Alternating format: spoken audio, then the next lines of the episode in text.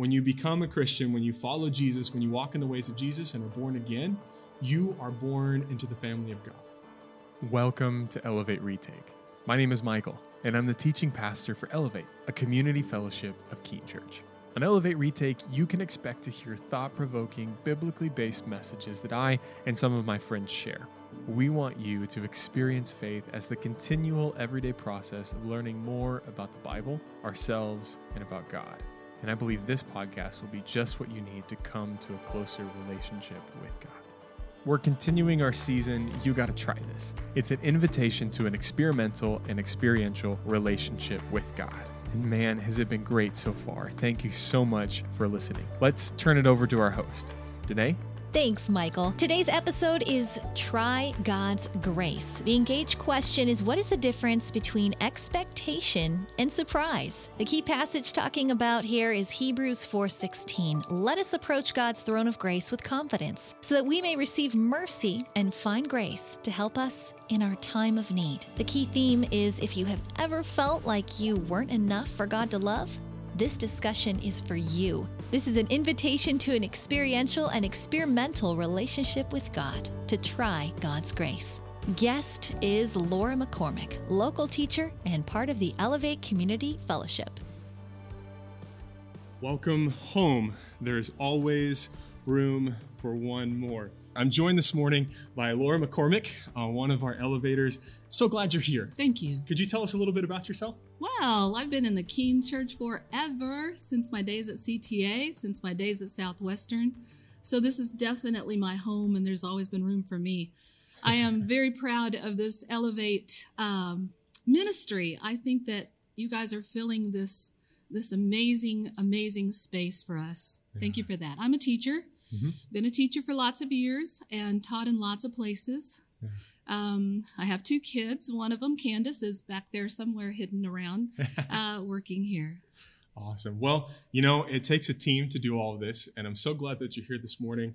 Um, we've had a fantastic conversation earlier this week about God's grace, and we're going to be diving into that this morning um, with those of you at home. So before we do that, just want to remind you we have a series guide that goes along with this series as we kind of finish everything up. Some of you um, texted me and called me and said, hey, it'd be great to have some practical points and some further discussion and study on this. So if you go to thisiselevate.org slash try, you can sign up to receive the You Gotta Try This series guide. And we'll email that to you maybe even today if you're blessed. So uh, check that out. It's going to awesome. be good. So, this morning, uh, we are continuing our series. You got to try this. It's an invitation to an experimental and experiential relationship with God. And our engaged question today is what's the difference between expectation and surprise? And you and I talked about this a little bit. Um, expectation is what you are thinking is going to happen.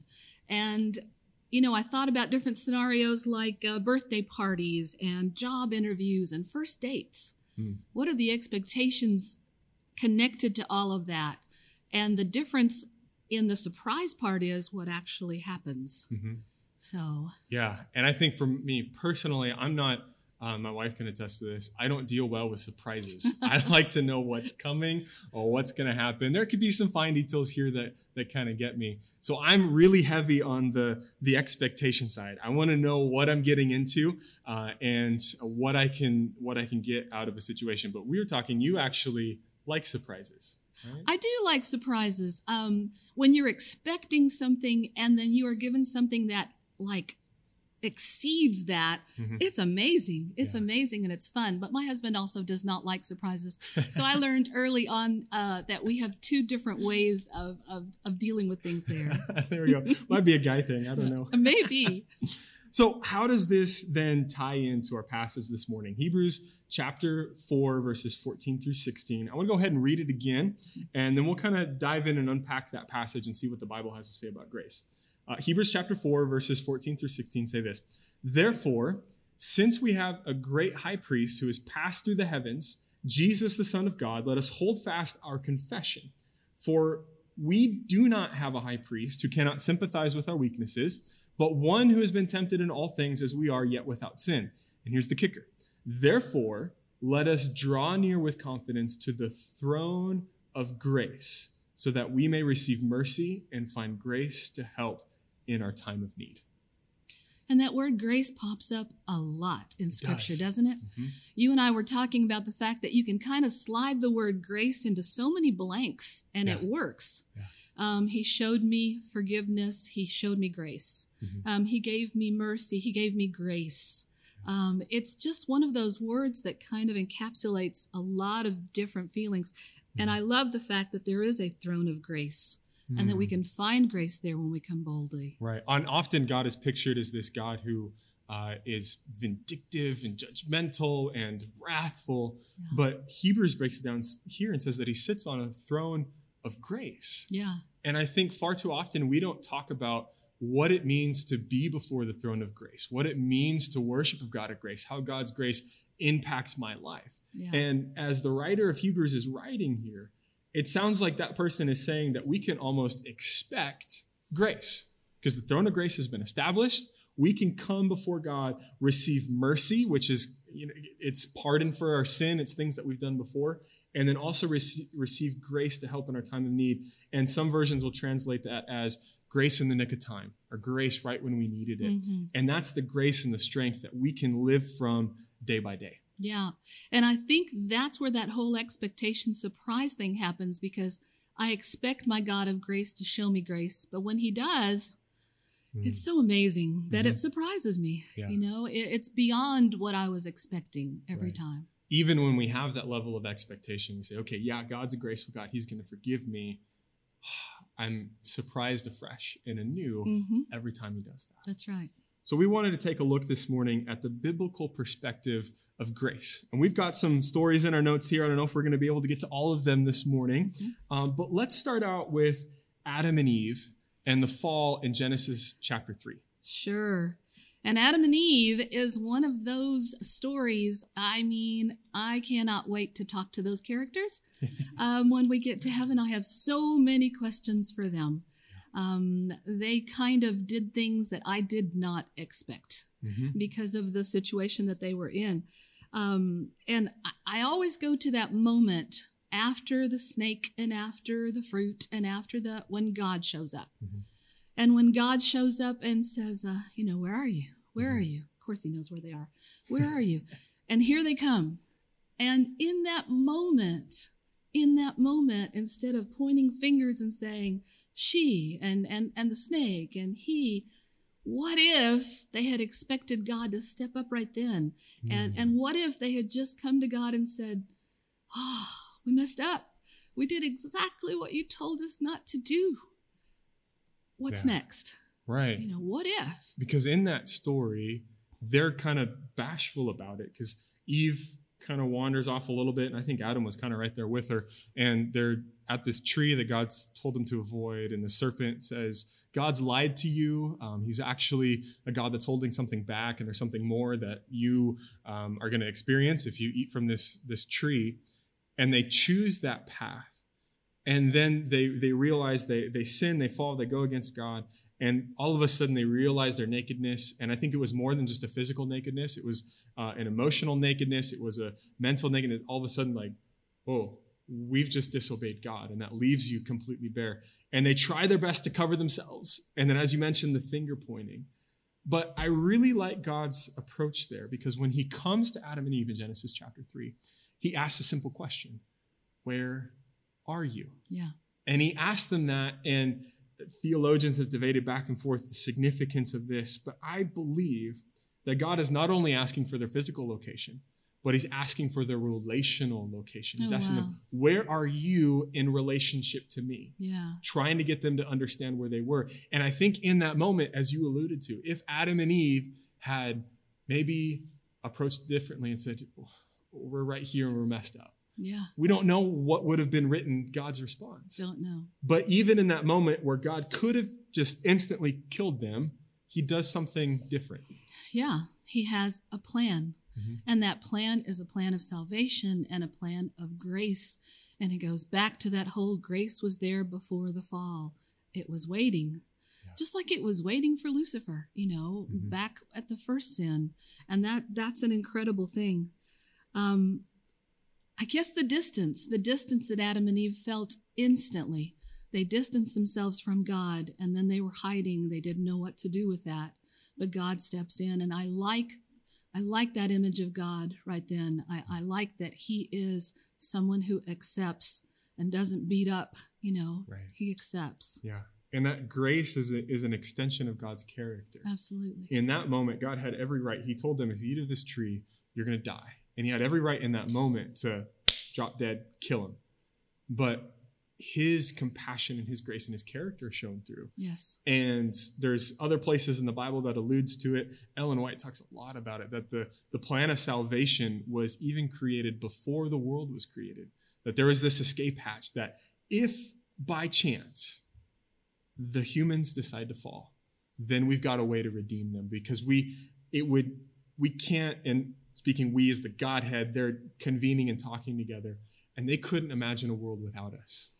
And so God the Father, God the Son, God the Holy Spirit went to every extent that they could to make sure that the universe existed with us in it. Mm-hmm. And now it's up to us to choose grace and to try God's grace and let it impact our lives. Mm-hmm. And the choice is an everyday choice. Mm-hmm. It's an everyday choice. It's a multiple times in a day choice to keep choosing God and to keep choosing grace. Yeah. Absolutely. There's a another story. Uh, we're kind of going to be flipping back and forth between Old Testament and New Testament this morning. John chapter eight.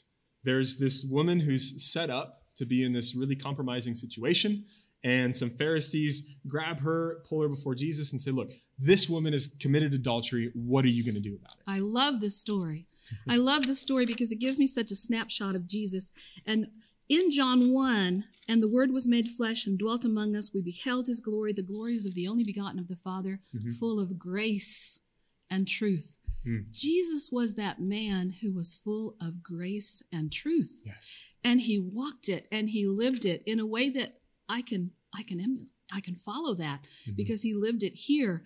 And this story is amazing because there's Jesus, and I think it was the Sabbath when this happened. There's Jesus, and there's all kinds of implications about writing in the sand. Mhm. Um, it was prophesied in Jeremiah that there would be writing in the sand. And here comes Jesus writing in the sand about this woman who's been brought to him. And that moment where he stoops and writes is that moment of grace Mhm. because he certainly, I mean, they were trying to trip him up on the law of Moses. Yeah. What would the law of Moses do? And, and frankly, the law of Moses would have had the man who committed adultery right there, too. Uh, Yeah. The law of Moses called for both of them, but here they brought the woman, that poor woman Yeah. who'd been set up for this all along. And she's standing there, and her accusers are standing there, and there's Jesus writing in the sand. Mm. And he's quiet, and what he's writing, nobody knows. Yeah. But whatever he wrote, when those men stooped to read, those men stooped to read, they went away. Yeah. He could have called them out. Yeah. I mean, what he knew and what he wrote, he could have called them out. Hey, you, you know what you did last night. Hey, you, you did. He could have done that. He didn't do it. Yeah. What an amazing moment of grace. Mhm. And he had every opportunity there to address the men in that way. Yes. because they were the ones that had set her up in that situation and it seems to be the right way to go. Maybe not the right thing to do but uh, within that circumstance it seems allowable perhaps. But in that story we often focus at the grace that was extended towards the woman that was caught in adultery. But the men even as the the dirty deed that they did they were ex- extended and afforded grace as well. Absolutely. because Jesus didn't condemn the men and he didn't condemn the woman. And he told her, Go and sin no more. And that starts to ring in my ears, Romans chapter 8, where it, Paul says, Therefore, there is no, no condemnation, condemnation. in That's Christ right. Jesus. That's right. And even in that situation, grace was extended towards the woman and towards the men. That's right. And I imagine in that community that had a profound impact on the body of believers that were in that space. Yeah, the witnesses to this. Mhm. And here's another situation of what did you expect to happen Mhm. and what were you surprised by? Right. Because you certainly didn't get what you expected. The surprise was better. You were surprised by grace. Absolutely. It's a great story. hmm The men were expecting Jesus to condemn Yes. and to beat her down, but they were the ones that were surprised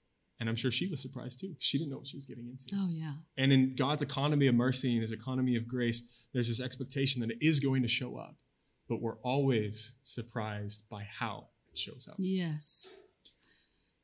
And I guess grace is always going to be surprising because it comes from a very pure place Mhm. and it doesn't come often from us humans, you Mhm. know. So when we see it displayed, when when we display it ourselves, it surprises us. Yeah. Wow. Yeah. I could have done that, but I did this. Absolutely. And these people are always going to be surprised by Jesus' grace. They should have gotten used to it. Yeah, for sure. There's another story we want to look at. It's found in John chapter 12, Mhm. um, verses 1 through 8. It's also found in some of the other gospels, um, but this is the one that we're going to particularly look at. Um, mentioned this one before in the conversation I had with April Snyder, talking about beauty and talking about aesthetics. And it's the woman, probably Mary Magdalene, uh, who comes before Jesus and anoints his feet. Mhm. And one of the disciples, Judas, kind of stands up and he's like, Hey, that was really expensive. That money could have gone to the poor. Have you Mhm. seen our budget, Jesus? We have all these line items allocated to ministries and everything else. And this woman is wasting money on anointing your feet. And Jesus says something very powerful in verse 7 of John chapter 12.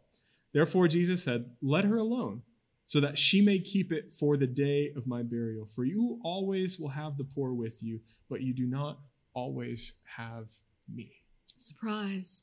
Yeah. not not what was expected again. Judas was really, really focused on doing the thing right. And Mhm. of course, we know about him. Mhm. And and we know also right then in that moment, Jesus could have called him out. Yeah. Didn't do it. Yeah. Didn't do it. Turned his attention to instead surprising us with grace and leave this woman alone. Look what she's doing for me. Mhm. Grace. Yeah. Yeah. And it begins to ring in the back of my mind again the idea that Jesus says, Whatever you do to the least of these, you've done to me. And in that moment, she's doing it to Jesus. And he almost seems to reverse it and says, Because you've done it to me, you're doing it to others. And it's this kind of weird back and forth that doesn't make sense in um, our economy of transactions. You know, we live in a culture and in a society that I do something for you, you do something for me in Yeah. return. We exchange money, we exchange favors, whatever that looks like. And Jesus says, No, these actions, anointing my feet was significant to Jesus. Uh, Ellen White will comment uh, in The Desire of Ages that the smell of the perfume that she anointed him with there would still be on him through the Garden of Gethsemane, through the crucifixion, through the trial, through everything else, and that she had anointed his body. And one of the other gospel writers will say that this woman's story will be spoken about for generation upon generation. And what she's done to Jesus, the expression of grace that she gave towards him, is going to be talked about by so many people. Here we are talking about it. Exactly. And I always think about this woman and the courage that it took for her to do what she did. The courage, because she knew, she knew as soon as she broke that thing and started, they were going to know. She couldn't be hidden. There, she was going to draw the attention of all those men in the room and draw all the criticism, and she did it anyway, Mhm. Out of a heart that was pure Absolutely. and, and full of love. Absolutely. So Jesus's response right then again was was for that person exactly what that person needed. We've got a question that actually came in that's going to tie into the last biblical example that we're going to look at today. And I think the Holy Spirit's working this out.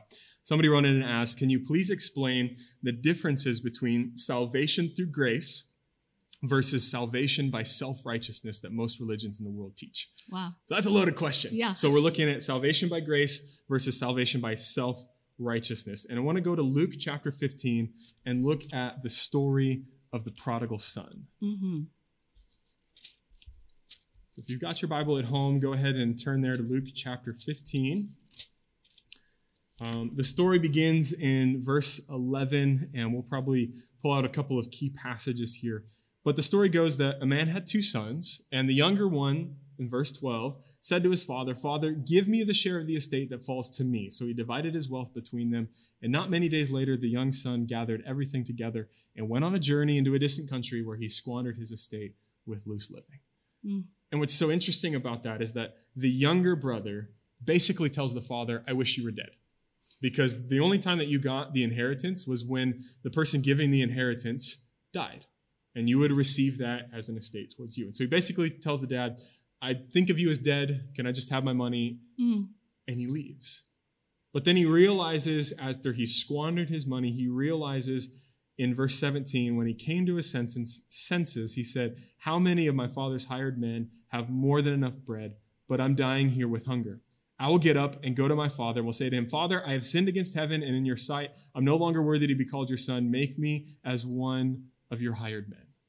And it's right there in that moment that that son, the younger brother, decides that he is going to try salvation by self righteousness or Mm. salvation by works. hmm Something he could earn. Mhm.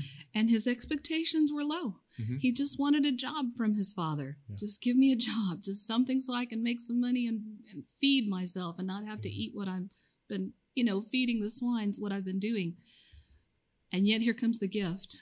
And I feel like this story for me has always been not the story of the prodigal son, but the story of the father. Mhm. The father just shines in this story because there is no one, and I'm speaking as a parent, there is no one who can hurt you, put a dagger through your heart like your child can. I mean, when a child comes to you and says, Give me that money, and it's like, Oh, seriously. And, and I'm leaving. Oh, Yeah. you know, there had to be lots of conversations that happened after that question and before that son left. Yeah. Because that father wasn't just going to go, Okay. There was going to be a struggle there, a love struggle there. Son, you're making a mistake. Please think about this. Mhm. But he left. And then here comes this son coming back to ask for a job, just a job. And this father doesn't even give him that opportunity. Mm-mm. Oh, wow. He's running out there to meet his son. He's he's telling these servants, put sandals on his feet, put a ring on his finger, put a robe on. We're going to have a feast. Mhm. So he didn't even, he just surpassed that expectation completely Mhm. and went to the point of, You're my son. Yeah. I love you. There's no way I'm going to set you to work for me. Yeah. It's beautiful. Mhm. Because you're my son. How could I do that to you? I love you so much. Yeah. And I think that's the picture of, of salvation through grace versus salvation through my own works is that I can try as hard as I can, go out in the parking lot, and I can get my exercise jumping for joy and trying to getting myself into heaven. And it's, it's not going to do it. No. I could feed thousands of families. I could um, do all these great works. But if I don't have a personal connection with the Father and realize that I am his son and that there's so many other people in the world that are his sons and daughters too, when I accept God's grace, that is when I have salvation. That grace is extended freely. There's nothing we can do to earn it. But, and I also think it's very interesting to, to play off of the word of inheritance because there's really nothing that you can do to receive an inheritance. The son asked for it. The true intent of an inheritance is that it's given to the biological offspring of someone else. So there's literally nothing you can do to, to earn that inheritance. Mhm. That inheritance is given to you because you've been born into a family. And I think grace acts the same way. When you become a Christian, when you follow Jesus, when you walk in the ways of Jesus and are born again, you are born into the family of God. And it's that point that you receive the grace and the salvation that's extended to And you. And frankly, given the choice of the two, I got to work for it Mhm. and cross my fingers, or I just have to accept a gift. Yeah. Why don't we just accept a gift? Yeah. You know, Yeah. why do we fight that? Why why don't we just say thank you and take that gift and, and Mhm. consider it done? Yeah. Yeah. And when we take that gift, when we re- truly receive grace into our lives, that does something to us, It does. doesn't it? Because if we haven't truly received God's grace, then it doesn't change us. But truly receiving God's grace transforms how we live. It does. It really, really does. Um, I think that we surprise each other on this planet Earth by showing that same grace to each other. And I think that it is first unexpected and then received. But hardly ever, hardly ever, you know, if a cop pulls me over because I've been speeding, doggone it, I was. I was speeding. Yeah. I deserve the ticket. I have no excuse. I can't say anything about it. But if that cop says to me, you know what, this is a warning.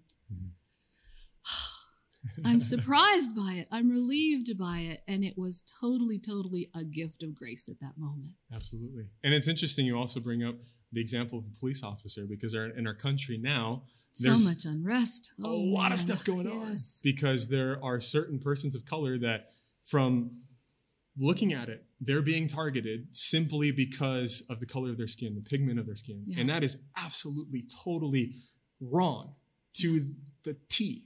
We can't get past that. Yeah. And when grace floods our lives, all of a sudden, now I'm going to see everyone I interact with in a different light. Yes. Grace compels me to realize that you're a child of God, that you're a child of God, you're a child of God. Yes. And that goes beyond any pigment of our skin, any height, any whatever.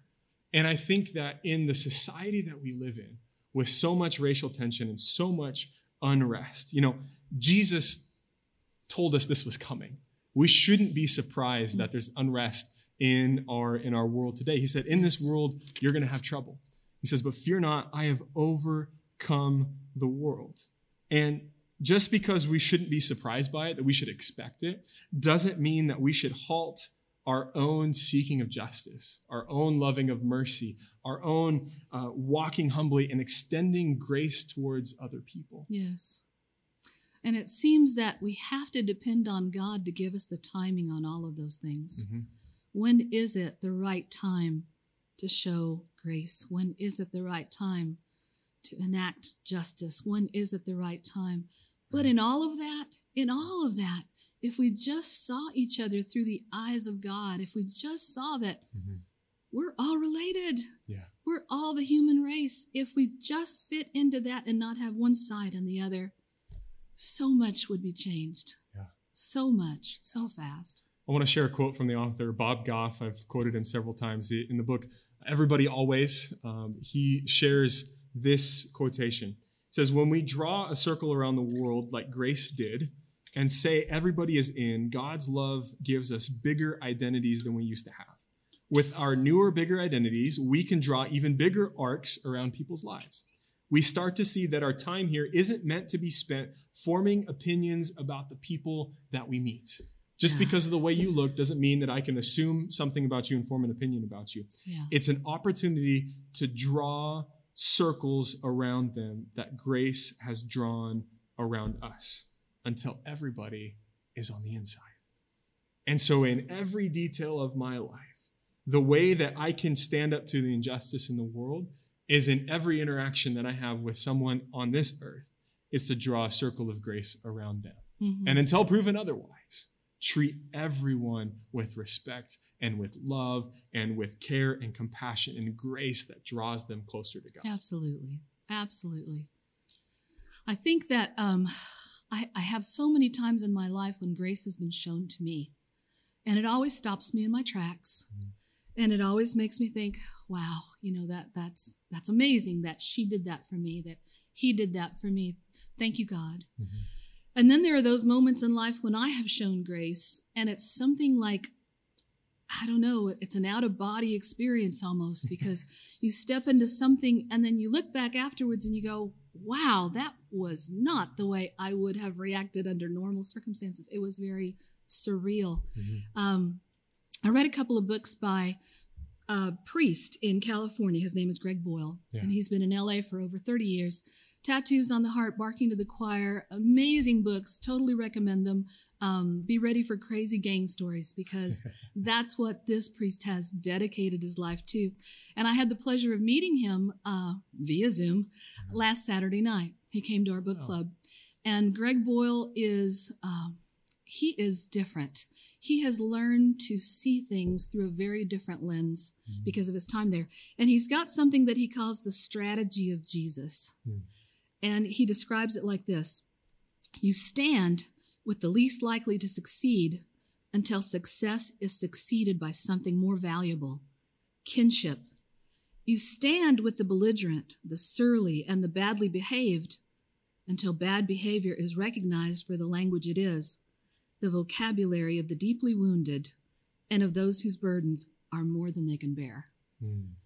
So it's he's got this way of looking at a person who's totally messed up Mm-hmm. and, and might be totally coming at him, and he sees past that. Mm-hmm. And and he realizes immediately this is not about me. Yeah. This person's got something going on. Yeah. The strategy of Jesus is becoming coming into kinship with that person. Right. And you have an experience that you were sharing with me a couple days ago about how that became very real to you with one of your students. Oh, that's like one of my favorite grace experiences in the classroom. I was in an inner city uh, school at the time, and I was teaching high school English. And Chris walked into my life, and Chris is a senior, though I'm not teaching senior English. Chris has failed every English class he's ever taken. Mm. And now it's his senior year, and he is crossing his fingers that somehow he can get enough credits and pass enough things so that he can actually graduate. Chris is bigger and older than anybody else in my classroom. And sometimes the other kids remind him of that. But Chris had this just natural way of carrying himself. He was kind of above that. He, he mm-hmm. didn't he didn't pay attention to the teasing and and he just he carried himself so well. We read a book in class. It was called uh, Watership Down, and it's about a bunch of rabbits, and uh, which sounds like a crazy thing for inner city kids to fall in love with, but they fell in love with that book. Yeah. We had such a good time with it for for a couple of weeks, and then it came time for the exam. And I told my students, you know, we're going to do something a little bit different. I want you to make your own exam. Mm-hmm. You create it, you take it. I'm going to give you criteria. It's got to be so many questions. And, you know, teachers do this kind of stuff because we think, you know, what's the best studying? What's the best learning? Create your own test, know all the answers. You, you got it.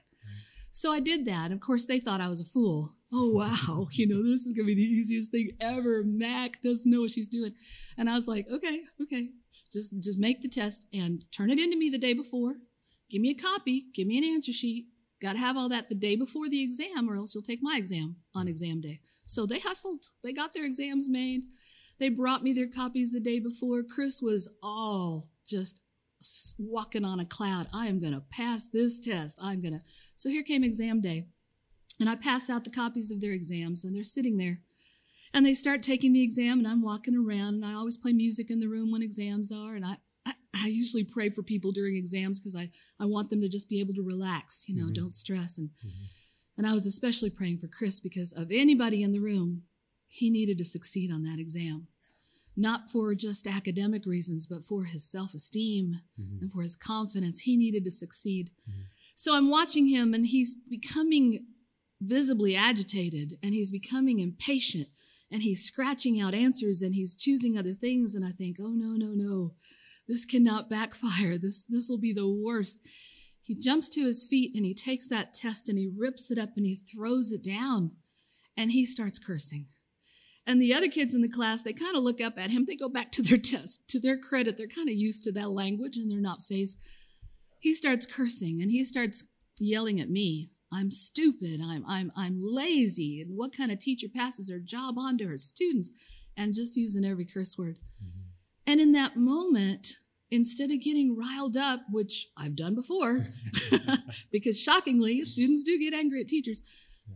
I didn't get riled up. I saw this kid and I thought to myself, what is hurting him? You know, what is.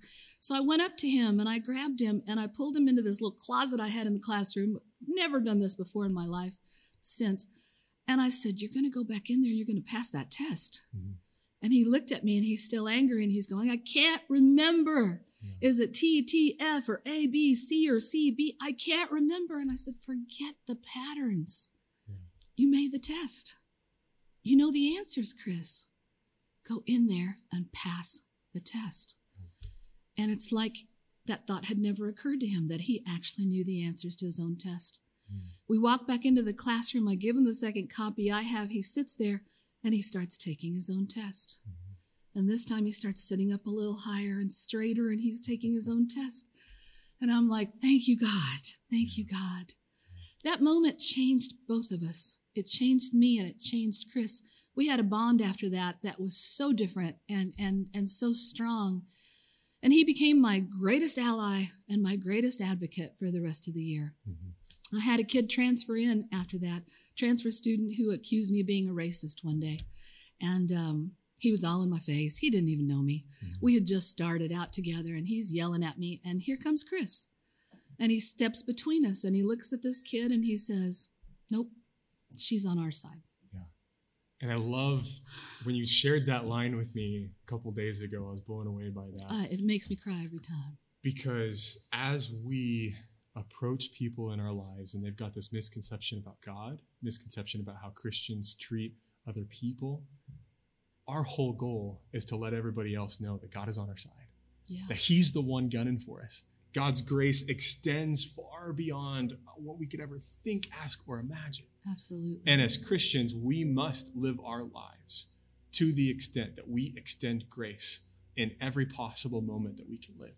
And if we do that collectively, we start individually with our own heart, but then do that collectively, we can end up transforming communities Absolutely. into the beautiful picture of God's kingdom. And as we finish up this morning, there was a, a poem that you shared by Stuart Tyner. He's a um, uh, the apostle of grace Yeah. from the Adventist Church, and he's Yeah. done a lot of writing on grace. And as we finish, I want you to share the the first part and the last part of that poem, and I think it really coalesces and wraps up our our topic of grace. Yeah. Stuart Tyner uh, based his this poem in the prologue on a verse in Scripture. The grace was given us in Christ Jesus before the beginning of time. That's 2 Timothy 1 9. And this is called Before the Beginning. Before our birth, both yours and mine, there was an invitation. Before we ever sought his face or tried to earn his favor, before we knew to worship him or righteousness to savor, before our praise, before our works, before our pulse was grace. And he goes on in this poem to trace the history of the church and, and stories and how grace was there first. And he ends it, he ends it like this Before the gathered angels sang the wondrous incarnation, before the shepherds sought the place where Mary birthed the child, before the manger held our hope, and on him wise men smiled, before the star, before the birth, before the song, was grace. Before young David brought God from God a giant cancellation, before in dreams the grand staircase a need identified, before old Abram learned to trust the Lord who will provide, before the trust, before the need, before the stones, was grace. And this is the end of it. Before the first pair wakened in a finished new creation, before their Maker knelt in space to breathe the breath of life, before the garden's vow was made to crush the head of strife, before the fall, before the breath, before the world was grace. Wow. And you watching and listening at home might be thinking, how do I, I, I don't deserve that grace. God's grace was extended to you before you even thought. That's right. Before this earth was formed, that grace was made available to you. We're going to talk more this afternoon. There's some questions that have come in about how what can we expect when we don't feel like we're close to God and how can we overcome emotional barriers when our sins seem to indicate that we're not saved. We're going to talk about that more this afternoon. I look forward to We encourage you at home to try God's grace, to simply bask in the beauty of a God who loves you and has done everything that he possibly can to save you. All you've got to do is try God's grace. You know, I think of that verse that God does exceedingly abundantly above anything that we could ever ask or think. So I do like surprises personally, but I'm also a very observant person, so I'm actually kind of hard to surprise. I remember this one time when my husband showed up in another state for my birthday and had a whole 30th birthday party planned for me. However, my husband does not like surprises. Surprises stress him out. And I think maybe part of that is because he f- kind of feels in debt to the person who surprised him, like he's got to return the favor. I don't know. But I do like surprises. And one of the things we have to get used to because we aren't in control of everything is that God is going to surprise us at times. I really like the point that was brought up how Adam and Eve, you know, they were asked, "Hey, where where are you?" But that wasn't really the question because God knows, you know, where they were. The question was, "Where is your heart?" And that really got to me because I feel like that's something God is asking me every day. God planned ahead for the fall. And to me, that's something that I like in lots of stories and maybe even some movies that I see when characters read the situation ahead of time and they prepare for it. They're confident because they've done their research. God's grace is always going to be surprising us because it comes from a place that is so pure and so self sacrificing and always for our good, even if we don't know it yet. Uh, God surprised me. I didn't really want to move back to Texas from Michigan after graduate school, but God had in store for me to work on the radio. He had in store for me to work on acrobatic silks, and I, I never could have imagined these things. And we need to learn to accept that that gift of eternal life and learn to like surprises, especially from God. Well, if you don't like surprises from people, that's okay. Learn to, to be surprised from God and be okay with it because only God knows what the future brings, and everything He does is for our good. He's never going to give us a surprise we don't like. So if you forget everything that you hear, hear this God is on your side. Where do you still need to believe that in your life? Thank you for listening. Elevate Retake is recorded weekly at Elevate, a community fellowship of Keene Church. Our audio is captured by Blake Snyder. Sound design and editing are done by Shane Miosi and Inspire Productions. Our executive producers are Michael Gibson and Jonathan Coker. Our team includes Evelyn Alanis, Candice McCormick, Semu Segola, Alethea Galvin, Emily Weaver, and Isa Manu. Special thanks to Danae Sanji and 88.3 The Journey and the Keene Church Media Team. You can find Elevate Retake on Instagram at Elevate Retake. For more about Elevate Community Fellowship, visit thisiselevate.org. Currently, our services are live streamed every Saturday morning at 10:15 a.m. at thisiselevate.org forward slash live. We'd love to have you join us. There's always room for one more.